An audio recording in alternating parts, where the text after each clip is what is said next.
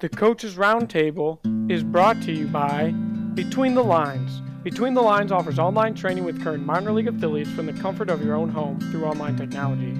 With their coaching, watch your skills and money increase due to no longer needing to drive to get training. For more information, go to betweenthelines.pro. What's up, everybody, and welcome to another episode of the Coaches Roundtable podcast. I'm your host, Joel Corrado, and today I've got a collegiate coach, another collegiate coach on with me, and the guy who hasn't been on the podcast before. And I'm I'm looking forward to hearing what he's got to say, especially about hitters and catchers. Um, but enough for me. Let's get to know Coach. Coach Kelly, tell us a little bit about yourself and how you got to where you are now. So, uh, currently an assistant baseball coach at Texas A&M Kingsville uh, D2 down in South Texas, really good D2 in South Texas. Uh, got married this summer, and, and so thought it was best I moved back uh, to, to the area where she's at now and kind of our family lives and where we grew up. I was at Charleston Southern last year, uh, and then before that, I was at a junior college, Northern Oklahoma, in, in Oklahoma, which is where I actually played junior college baseball for a year and a half, and before that, I was at Carl Albert, which is also in Oklahoma as a junior college. So, uh, kind of been been across all levels of baseball, and thankful for that. But but I'm extremely grateful for where I am right now and having the opportunity to be where I am. So you talked about being at all levels of baseball, and it sounds like you've been quite a few places and learned quite a few things. But the way I like to start off the podcast is getting to know you a little bit better. Here's some of the stories you got. So I'm going to ask you my first question, and it's what's the craziest, wildest, just memorable, memorable thing that you have seen at a ball field firsthand? All right, so that's tough. I've seen a lot of things um, in my short time. I think the the wildest, maybe craziest one, um, and, and, trying to stay positive here, but uh, the the wildest, craziest one would be uh, my sophomore year at Lamar, we got down playing LSU. Uh, our head coach at the time was retiring. Uh, our new assistant head coach in waiting had just come from LSU in the fall. Uh, he showed up in January, so he had just gotten there, and we get we go down eight to nothing in the second inning, and you know I think anybody else in the ballpark or you know, watching, following, or whatever. Uh, I think I remember some of our guys talking about going back and reading the forum that LSU fans had or whatever. You know, why did we show up? Why did we come here to 10 run rule them? Well, over time, uh, I think by the sixth or maybe seventh, we had tied it up. And then they took the lead back in the, in the eighth. Um, we took it back from them in the bottom of the eighth and then our closer came in. I think went one, two, three, and we beat them twelve to eleven. Uh, but just the atmosphere of the game, our our stadium I think held three thousand people. Uh, there were well over three thousand people there. I think they ended up saying about four, but uh, which is a small crowd um, for a mid major. That was really good, but. I think that was the wildest, craziest one. Is just how that game played out. I think we scored eight or nine runs with uh, two outs. Um, just no way after the second inning anybody I think other than ourselves and probably family members anybody thought we had a shot to win that game and, and we did um, so I think that's probably the craziest thing I've ever seen uh, just from a from an entire game and how it started out to how it finished so what's the best performance you've ever seen firsthand at a ball field Man, I, I don't I don't know. Um, I was really blessed last year uh, to be a part of a, a, club that had some really talented players. Uh, coach Izio was our pitching coach at Charleston Southern. He did a phenomenal job with the pitchers. Um, R.J. Petit, I think, ended up being a 14th rounder with Detroit. Uh, started every Friday night for us. Uh, just extremely talented arm pitch ability's there, everything's there for the kid. Got everything going for him, and uh, you know, just every time you handed him the ball. So I don't know that a single performance uh, can can be discussed, but anytime you handed that kid the ball, something special was going to happen. Um, you know, just his mindset uh, more than anything. Just got him through a lot of games. Uh, you know, times where young pitchers or or immature pitchers would go, well, well, you know, I lost that game. It's my fault, whatever. And and he could come off come off the mound, and I'll never forget this. We're playing Boston College, and he was able to come off the mound and say, you know, hey, one or two pitches, or three pitches. Um, he was mature enough to know that, and so I don't I don't know that a single performance um, has ever really stuck out to me from anybody, but what he did over the course of the year last year was pretty special, and and seeing him grow as a human. Uh, didn't get to be there in the fall uh, when everybody else, when when the rest of the staff got there, but seeing him grow just in the five months that I was there was incredible, and uh, getting to see him be successful was was probably more meaningful to me than anything I've ever seen anybody do in a single game. So didn't answer your question exactly, but um, I think he's probably the most worthy of of that response.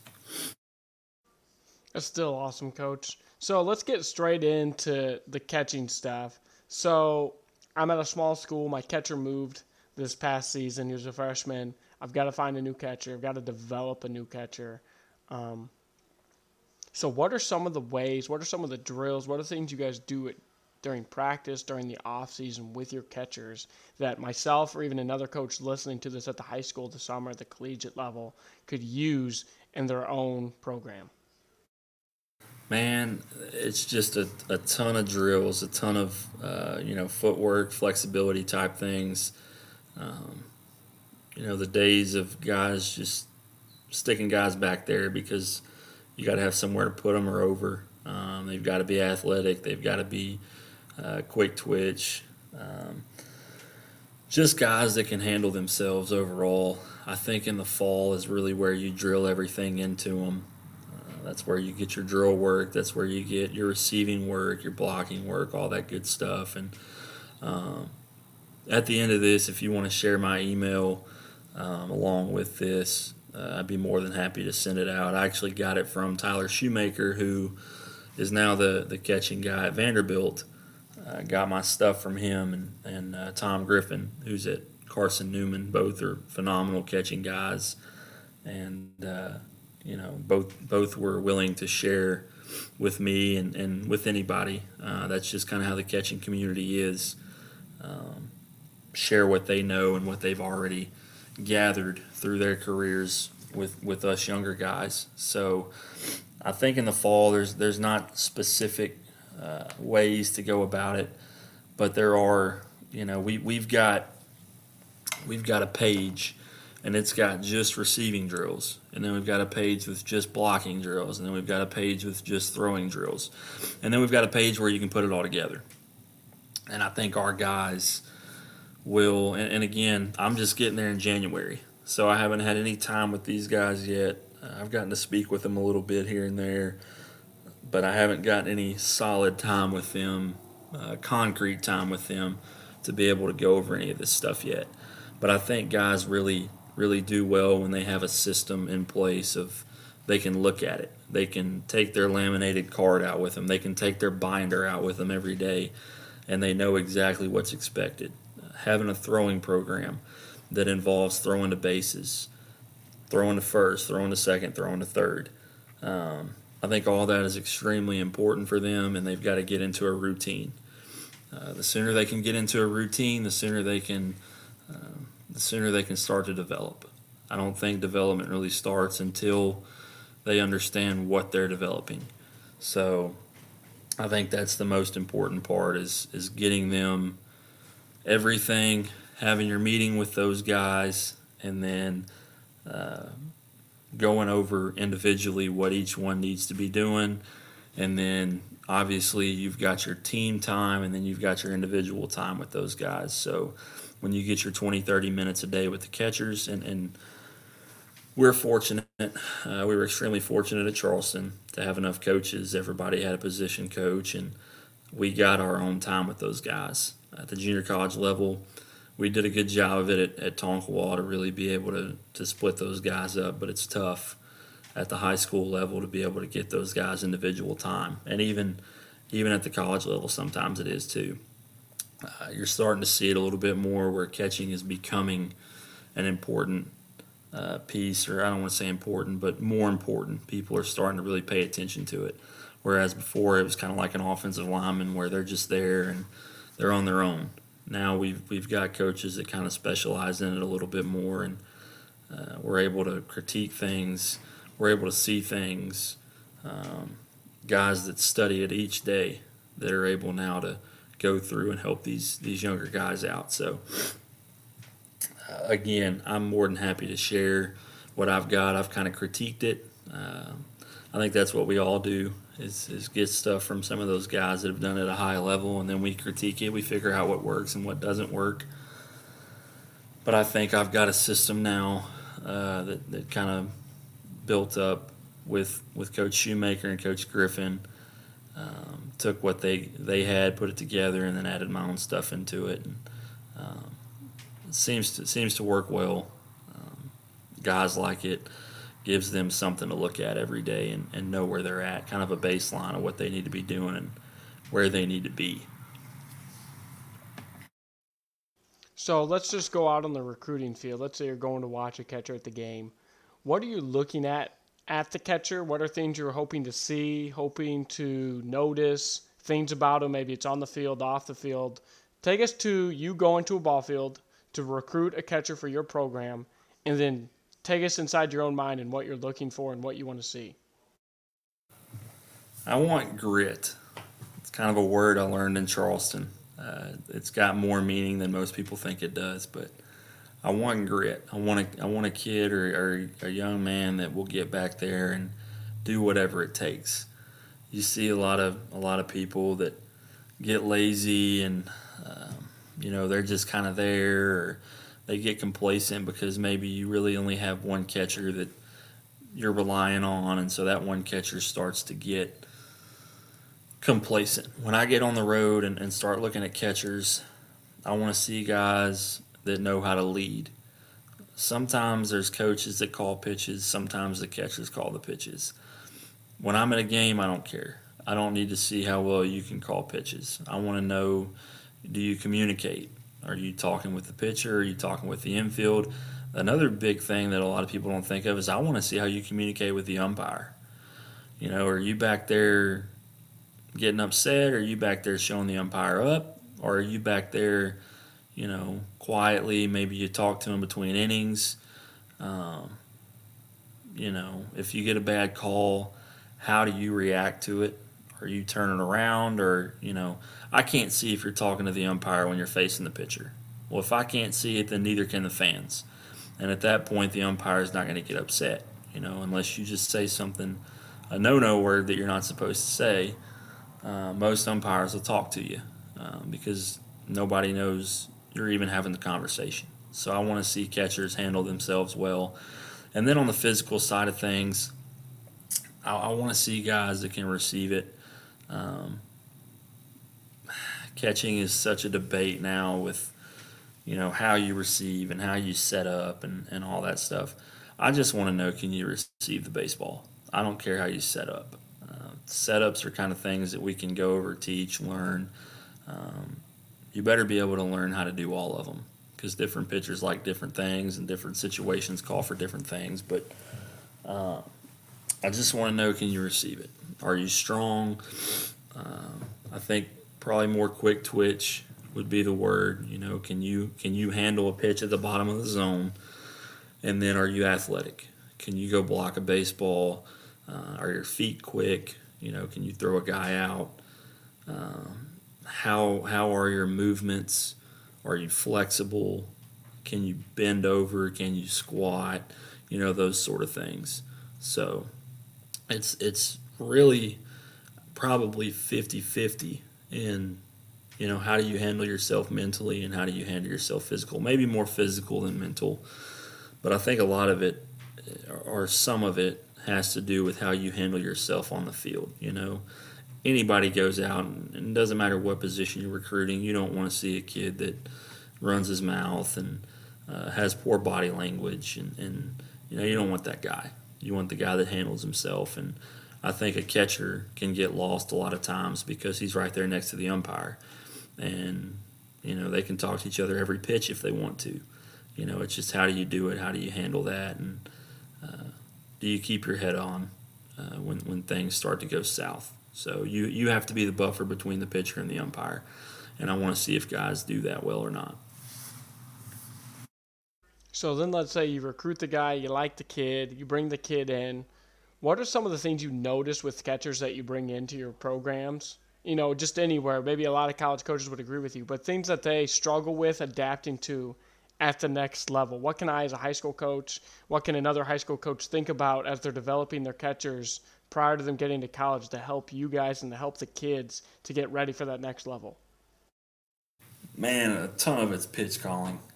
Um, and it's tough now because you know you get guys that call pitches even at the college level, and I don't know how they do things at the pro level per se. I know in big situations sometimes there's a lot of suggestions, but uh, it's just that art. A lot of kids have lost the ability to call pitches.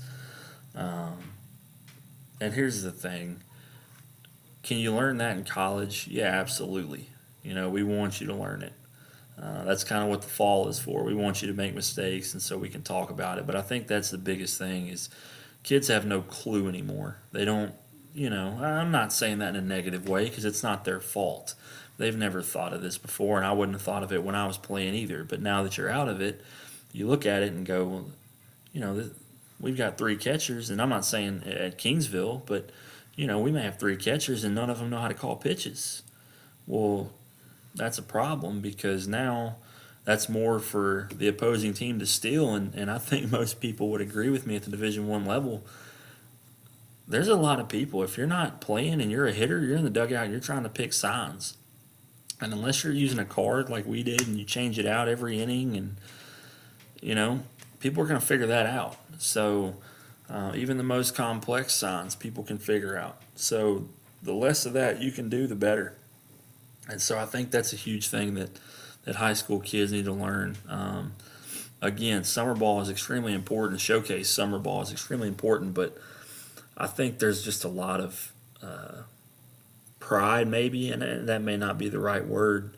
Um, you know, and for you being a high school coach, you know, you want to win games in high school. That's important. But as far as the summer goes, those games don't mean anything. And I know, you know, you're a competitor. Yeah, they mean something. You know, everybody wants to win, but you're there developing kids, and that kid being able to call pitches at the next level is probably more important for us to see than it is. We don't care when we leave the ballpark if you won or not. Uh, we we want to go watch the kid that we went there to see, and maybe a couple others. And so we want to know, you know, is he calling his own pitches and how is he handling it? Um, the other thing is, and there's two more. One's being late to block there's just a lot of guys that you know haven't seen this breaking ball. They haven't seen uh, this slider, and so you know you know as well as I do. When you get to the next level, or each level you start to climb, it gets a lot more difficult as a hitter and as a catcher unless you've done it enough to be able to to read a pitch person, you know, and that's probably not the right term. Um, it's more difficult now as a catcher when you're a high school kid going into your freshman year. Now all of a sudden you're catching 22 year olds um, who've been doing this for four years at a high level, and they may be able to spot a 97 mile an hour fastball low and away or low and in. You know, can you get to that low and in pitch? Um, you know, are you late to a breaking ball that bounces in the dirt? Just because things are a lot, a lot sharper. Uh, they might have more depth, things like that. So I think those kind of go hand in hand. Is is just seeing it, whether it's setting up a hack attack or you know whatever it may be, catching during BP sometimes, even if it's on a knee. Uh, we did that at Charleston a lot. If we threw live BP, those guys were back there receiving. Um, I just think I think catchers are starting to lose the ability to call pitches, and then I think the biggest gap, and it's not because of anybody doing anything, it's just because it's different, is the receiving ability and the blocking ability just because they're not used to that. They may have one guy that throws 92, uh, whereas in college, if you don't have a whole staff of those guys, then you know people start saying you're doing something wrong. So it's just catchers being able to to do that on a daily daily basis as opposed to a weekly basis. They have to be prepared for that every single time they show up to the ballpark. And I think sometimes those younger guys just mentally aren't able to do that. And it doesn't matter if you're a catcher or not. Sometimes it's a shortstop, sometimes it's a, a pitcher. Those younger guys just aren't always, don't have the mental capacity to last for that long period of, a, of time. You know, they can do it for two weeks or a week and have a week off, and then they're back, you know, good to go the next week. Um, and again, I don't think that's anything that a high school coach can do. Um, I think that's just something that's just a learning curve that most everybody's going to go through when they get to the next level, no matter what level it is. Good stuff, coach. You also work with hitters, and I'm interested on what are some of the things you like to do with guys hitting at the collegiate level? What are things you'd like to see uh, us high school coaches work with guys at the high school level as well? I think you know I don't like stepping on people's toes, um, but I think the biggest thing is is this whole launch angle era. Um, you know, I know launch angle is not the swing. Launch angle is the result, and so let me be clear on that. I understand what it is, um, but I think the biggest thing is, and I've talked with with pro ball guys about this, is at that age, I don't think they're ready for that. Um, let us fix that. Let us, you know, sophomore, junior, senior year, pro ball, you know, start working on it then. But I think you've got to learn how to hit. I think you need to learn your swing. I think you need to learn how to have an approach. And I think that's probably what is preached more than anything anywhere I've ever been has been approach more than more than the swing itself. Um, again, I just think you know going back to the last question, it's it's just a mental thing, and I think the more you can pound into those guys, you know, look for this pitch or look for this spot or whatever it may be.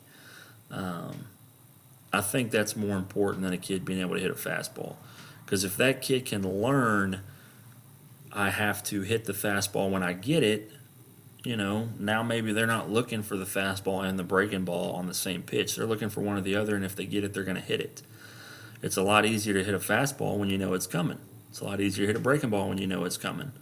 Uh, so until you get to two strikes, pick one. You know, whatever it may be, pick a slider, pick it, whatever it is, whatever that guy's throwing for a strike or tendency wise, find that pitch and hit it when you get it. And, and so I think that's probably what we pound into our guys more than anything is the approach side of things. And the other is if all else fails, just go into the box and, and swing. Um, I know that sounds elementary and it may sound bad to some coaches, but uh, the last thing you need to do is go up there and think. You know, other than pre pitch, this is what I'm getting. Once he starts his wind up, you're not doing anything but worrying about hitting the baseball. You're not worrying about a load. You're not worrying about a stride. You're not worrying about getting your hips through. You're not worried about any of that. You're worried about hitting the baseball. So, you know, that's why I think, and I've interviewed for a couple of jobs, and, and that's kind of something that comes up. I want a guy to be able to take a swing and not have to look back at a, at a computer screen or a TV screen and go, ah, that wasn't a good swing. Well, no, I want you to be able to feel that that wasn't a good swing. You know, you can tell by the way the ball comes off the bat. You can tell by the way your body feels whether that was a good swing or not. And so I think I think that's the biggest thing is getting guys to quit think quit thinking about what you're doing wrong in between each pitch and just think about what pitch you're going to get and then swing. Um, so I, I would say probably the mental side is the biggest piece we, we try to drill into guys early on and then from there we just you know whatever that guy's swing is. Some guys are line drive hitters. Some guys hit the ball in the air. Uh, you know we don't. I think the the majority of us try not to pound one idea into a guy's head.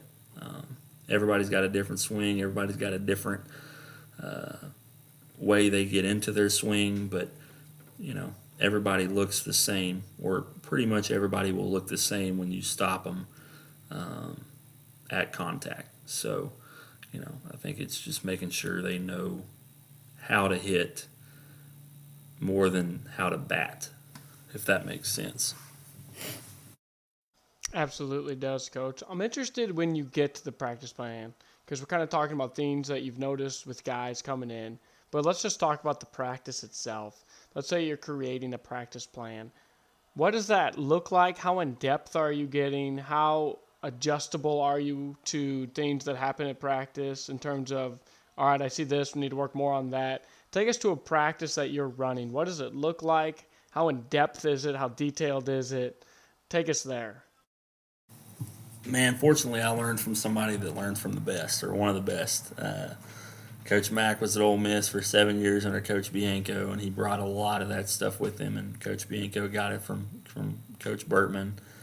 Um, it's super detailed, down to the minute, down to uh, the meeting, down to what we're working on in BP that day. Because you never just take a, a BP. There's always a meaning in every every BP that you take. Um, down to what the infielders are doing during BP. Are we hitting them double play balls? Are we hitting them balls to their backhand? What are we doing there? Um, as far as individual time with position groups, that's usually at the beginning of practice. So we'll have them out there. Uh, we'll have them out there early. They'll usually go hit in the cage and then they'll come out and they'll stretch with the trainer. She'll run them through all that. And then we'll go into individual work. So I'll take the catchers into the bullpen. And I didn't iter- I didn't hit on this earlier. Um, I think that's a big part of it is making sure your catchers understand the 20 minutes they get every day is not enough. So they need to be out there before or after, however your, your, your setup is. They've got to be getting extra time on their own, and that's where those binders come into play and the sheets come into play. But back to the question, we'll have the the position groups for 15, 20 minutes. Um, I'll go through drills with the catchers, whether it be off the hack attack or I'm throwing it or whatever it may be. It may be blocking that day, maybe receiving. I try to do one a day. I don't want to go receiving, blocking, throwing. Um, I don't think you get anything from that because you're too busy trying to move on to the next thing. So I, I think we go, you know, if you're playing Friday, Saturday, Sunday, you have Monday off. I think you go Tuesday is is throwing or or blocking, and then Wednesday is the other one, and then Thursday is kind of your day off. So maybe that's your receiving day. Um, so you know, I, I, it's tough to try to put all that into one, and then it also depends on what you're doing that day. Are you working on first and thirds? Because uh, if you're working on first and thirds, you're not going to throw that day, and you may take that day that you were supposed to throw and turn that into another receiving day or another blocking day, or maybe that's a mental day. Maybe that's something where, you know, at Charleston we used cards. Maybe I take your cards and I start calling out pitches to you if we struggled with that the last week, being able to read the card. Um, that happened more than it should have. So it just depends on what you're doing in the team part that day. You know, if you're doing first and thirds, they're going to be throwing. Um, another thing is maybe the base runners are working on dirt ball reads. Well, the catchers are going to be doing that as a catcher, not as a base runner. So, or, or we may switch them. So now we don't have to block that day. Now we can receive that day. Or maybe we want to have them ready to do that game like. So we go over what we would do pregame in the bullpen with our blocks. Then when they go out on the field, they're as game like as possible. So it just there there's a there's a huge amount of, of uh, a huge amount of, of ability to change and uh, dictated by what you're doing that day in practice. So I think that's the important part of making your itinerary and not straying from it. That way, everybody is on the same page. All of us coaches are on the same page. Um, so that we give the players the best experience possible. And, and I think if you look confused as a coach and and, and as a staff, and you don't know what's going on. The players certainly see that, and uh, I think they start to lose focus. So when you when you lose focus and and don't know what's going on, you're going to lose them. I think that's why your your plan's got to be as detailed as possible, and uh, you can't stray from it because the minute somebody strays and doesn't tell the others, uh, that's where the communication comes into play. Things start getting getting out of control, and, and you lose the guys. So, and you basically lose that whole day of practice. So, uh, just being detailed and, and knowing what's going on, and then you know, like I said, going back to that binder uh, as far as a positional group with the catchers, and then when you hop into BP, maybe you got a double hack set up. Maybe you're, you're going fastball, breaking ball, uh, slow fast. Maybe you're doing an offset hack. Maybe you're doing a front toss round with a short bat. You know, whatever it may be. But but each day's got its own uh, its own its own piece. Each day's got its own. I'm trying to think of the word I want to use. Meaning. Each day has its own meaning, and, we have to really strive to make sure our hitters see what that meaning is, so that they're getting the most they can get out of BP that day. Uh, that's that's the important part to me out of the the batting practice portion is we're working on something. We're not just up there swinging. We're not just up there trying to hit home runs. Uh, we're doing a hit and run round. We're doing a hit behind the runner round. We're doing a runner at third with two outs round. Um, and, and that's what we did at the end of every round. We had a Bucks win, and that was our round where hey, there's two outs, a runner on third, and we got to get a hit. Um, every other swing, you're trying to do something specific. We don't care what you do right here. You need to find a hole somewhere, hit the ball out of the park, whatever it may be. You have to get a hit. So that's kind of where you develop that clutch factor in some guys. Is um, I, I, think that's the the only way you can really do it is giving them that swing in BP and telling them, hey, this is what has to get done, and they either do it or they don't. And I think eventually, uh, you know, when you get into a game, guys have done that enough and realize the importance of that, and they start realizing, hey, I can do this. You know, I do it in BP all the time. You know, why can't I do it in a game? And then they do just because we've now developed and, and gotten that into their mind that they're perfectly capable of doing that, and then they come up in a big spot in a game and they win the game for us. So each each day of BP has to have a meaning. Each swing has to have a meaning, um, and then from there we would go into uh, our team meeting, uh, quote of the day, and uh, actually that came before BP, and then. Um, we would kind of have positional meetings after practice was over to discuss things, whether it be hitters and pitchers or whatever it was, and then then uh, let the guys go from there. But it was always detailed, and and you know that's how I would like to keep it as long as possible. Um, certainly from the hitters side of things, because it keeps those guys in tune with what's going on one of the things, and you just talked about having meetings with guys, and it just sparked something this offseason that I'm trying to focus more on. And as, it, still as a young coach, as a young coach, one of the issues I had was I just expected certain players to become leaders, and I would get frustrated with them when they weren't leading to the caliber that I wanted them to lead. You're a senior, you should know better. You're a junior, you know, I expect more from you. But this offseason, I've taken a deeper look at how I've done things, and I've noticed I haven't done a good enough job developing them as leaders. I'm just expecting this kid because he's older to be a leader when I haven't done as much as I should be to develop them as a leader and to show them what a leader is in terms of meeting with them, talking with them, maybe doing things with them. So I'm wondering in your coaching career how you and maybe the programs you've been around or how you specifically have helped develop leaders in your program. Uh, you're funny you say that because I just looked at your tweet and, and saw that. Um, I think, I think that part's tough because guys, and this may sound bad, and, and I'm not a mental guy as much as I like to be with hitters and catchers. Overall, I'm just now learning to become a mental mental person as far as mentally strong. Uh, you know, reading books and having a quote each day and, and that sort of thing. Um, I think it's hard to develop that because, you know, guys are raised by their parents and, you know, you either have that instilled in you or you don't.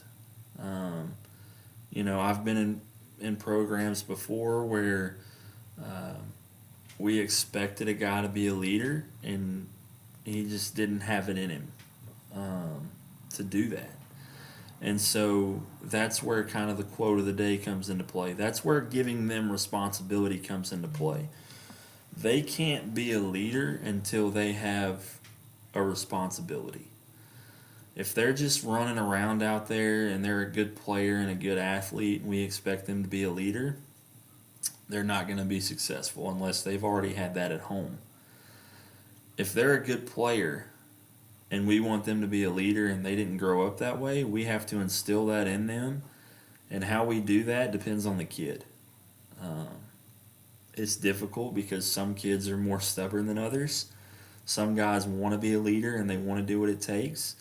Some of those guys are really talented on the field, and we all know this. We're not dumb. They just don't do things right off the field.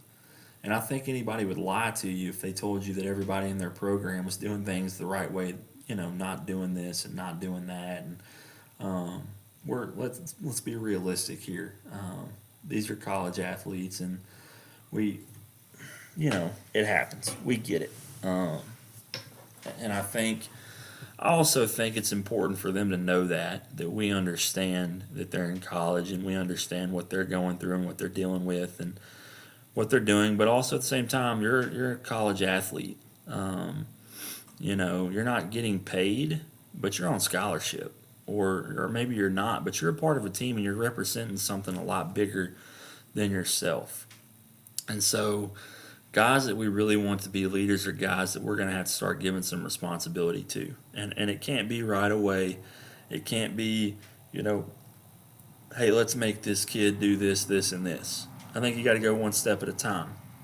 At Charleston, we had uh, Singleton's Bucks and it was two players every evening and they were responsible for being the last two out of the locker room they had to clean the locker room and have it in shape uh, you know recruit ready uh, even though we were in a dead period but that's something that was instilled in the program is having everything recruit ready so if a recruit showed up it looked as good as it possibly could that was that was the best that place has ever looked and so that was one responsibility that we would give guys. And, and then having a quote of the day, they had to go find that quote.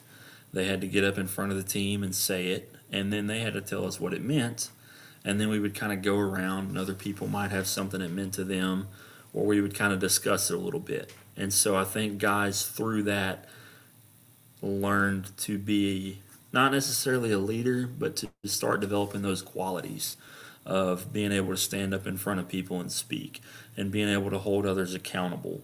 And so I don't know that there's just one way to do it right off the bat, but I think a good start is giving giving them responsibilities and letting them handle things on their own so then they see that they're perfectly capable of doing it and at the same time you know another one is they don't want to be an asshole uh, they're, they're afraid somebody's not going to like them because they got onto them um, that you know, if a kid or somebody doesn't like you getting on to them, and I learned this really quick, uh, then you don't want to be great. Um, when I first got to Charleston, like I said earlier, I wasn't prepared for that. Uh, as much as I, you know, want to say that I was, I'd be lying if I told you I was. wasn't ready for that at all, and I got punched in the mouth right away. Uh, but slowly, I, I, got more and more responsibility with things, and started, you know, showing him I was capable of doing this and doing that, and um, by the time I left there, um, you know, I still wasn't happy with myself as a coach, but I had learned a ton and I had kind of learned how to handle the coaching side of it as opposed to the recruiting side of it. I, I knew or better understood how to coach. And it was because I was given responsibilities, responsibilities I'd never had before. And so I think once you do that to a kid, they start realizing that it's not such a bad thing to have responsibility and it means a lot more to them to be able to wear, you know, whatever your team name is across the chest. One of the things I like to ask coaches, I like what you said there. I had another coach on at one point who talked about some of that similar stuff, and you just saying it reminded me of it. And I was like, dang, yeah, I meant to do that last year, and then I forgot about it, and now I need to write that down while I have pencil in my hand and write down having the guys, you know, picking certain kids. Maybe it'd be you know the juniors today. You got a guy who's got to come up with a quote and explain it to the group or whatever. I remember a coach coming on and saying that whether there's a Zoom call or convention or even the podcast and meaning to talk like write that down and do that last year. And then you saying it again reminded me that I didn't do that. And that's something I want to do, so I need to write that down. So thanks, coach. Um, but one of the things I like to ask coaches is, especially with the ABCA convention coming up, let's say that I'm the person running the ABCA and I have the opportunity to pick my speakers, and I pick you, Coach Kelly. What would you want to present on? And then could you give us a little snippet of what that presentation would be like? Man, that's a phenomenal question. Uh, I, I would have never thought to ask somebody that question. That's really good.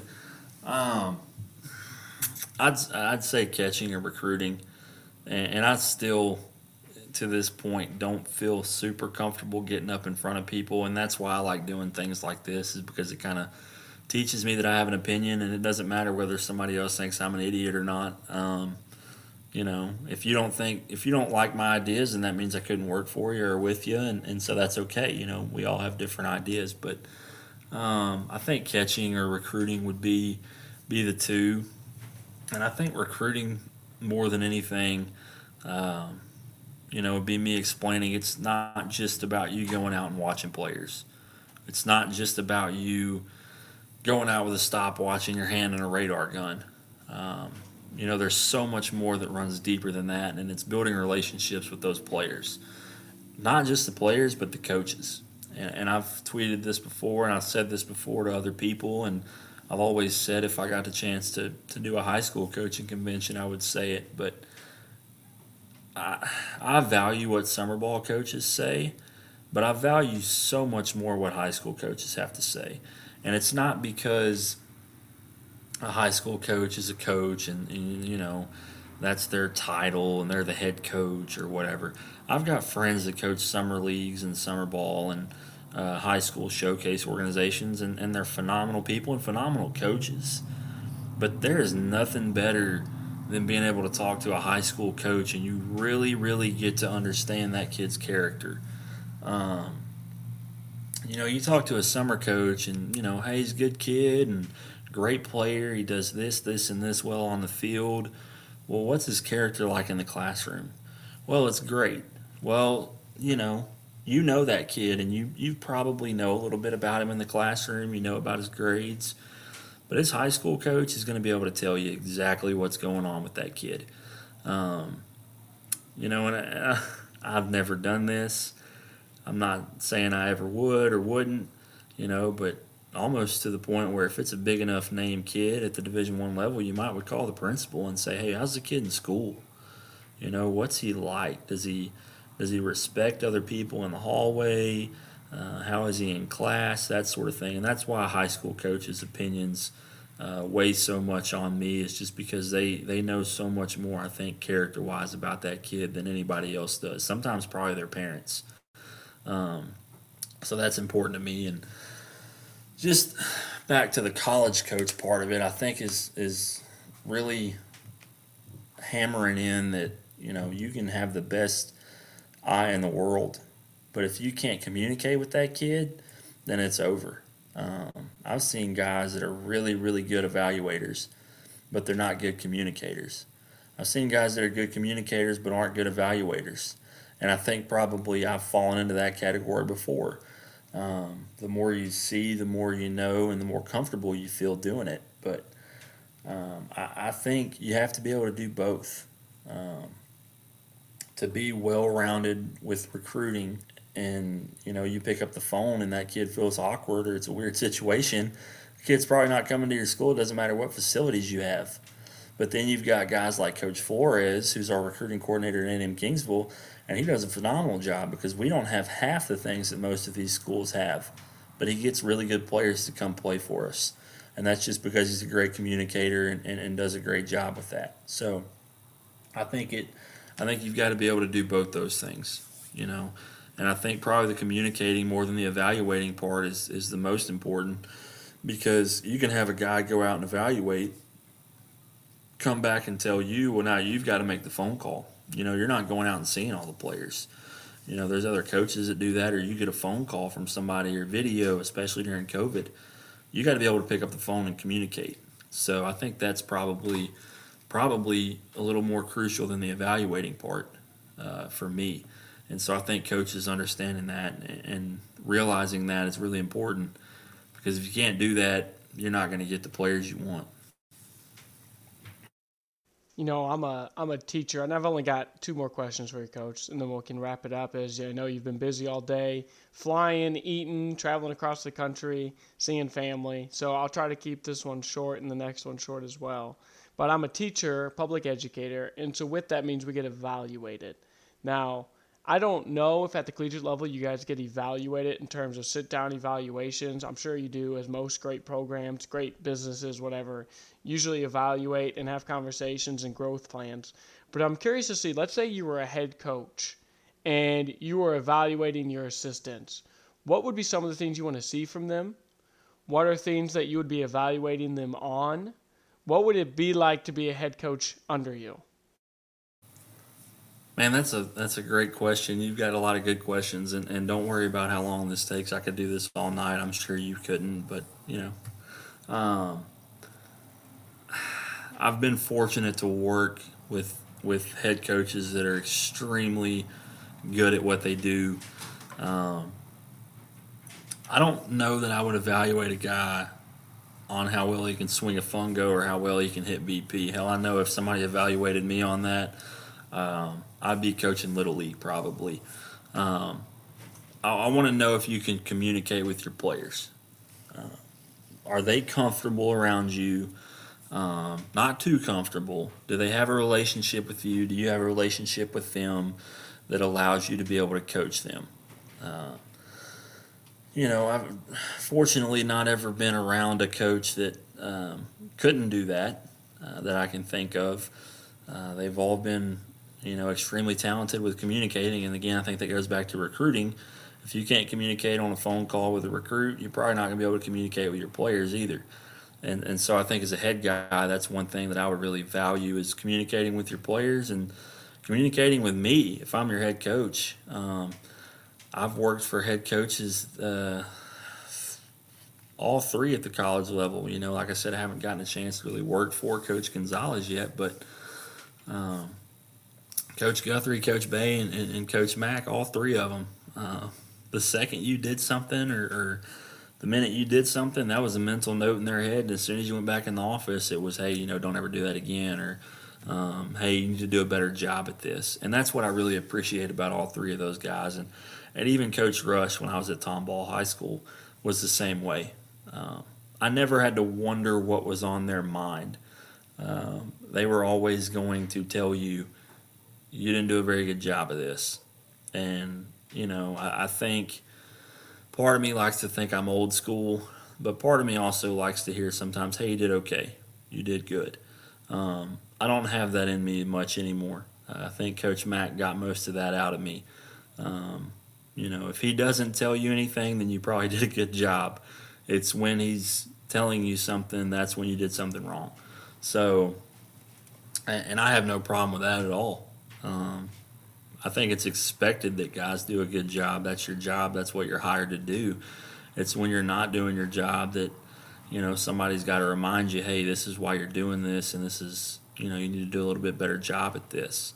And so I really learned along the way. You know that's constructive criticism. They're not doing that to be an ass. They're not doing that because they don't like you. They're telling you that because they do like you. If they didn't like you, they'd let you just go on. They'd fire you at the end of the year and you know, you'd move on and do something else. Um, and, and, I think I'm the same way. Communication is a big deal to me. Uh, you can ask my wife that. You can ask anybody that.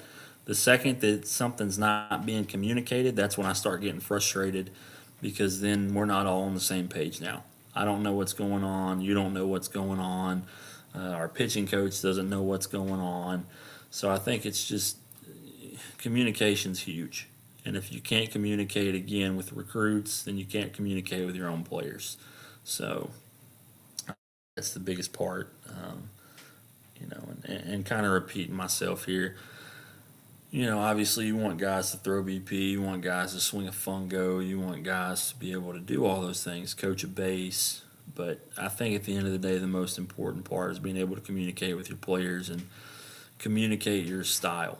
I think, uh, you know, again, I, I want you as a pitching coach to be able to talk to a pitcher and explain how to get something out of them mentally or how to get past something mentally. Same thing with a hitter. You know, I don't, your approach, obviously, I would want to, to be similar to mine, but at the end of the day, that's what I want the hitting coach to be able to do is to be able to talk approach with hitters.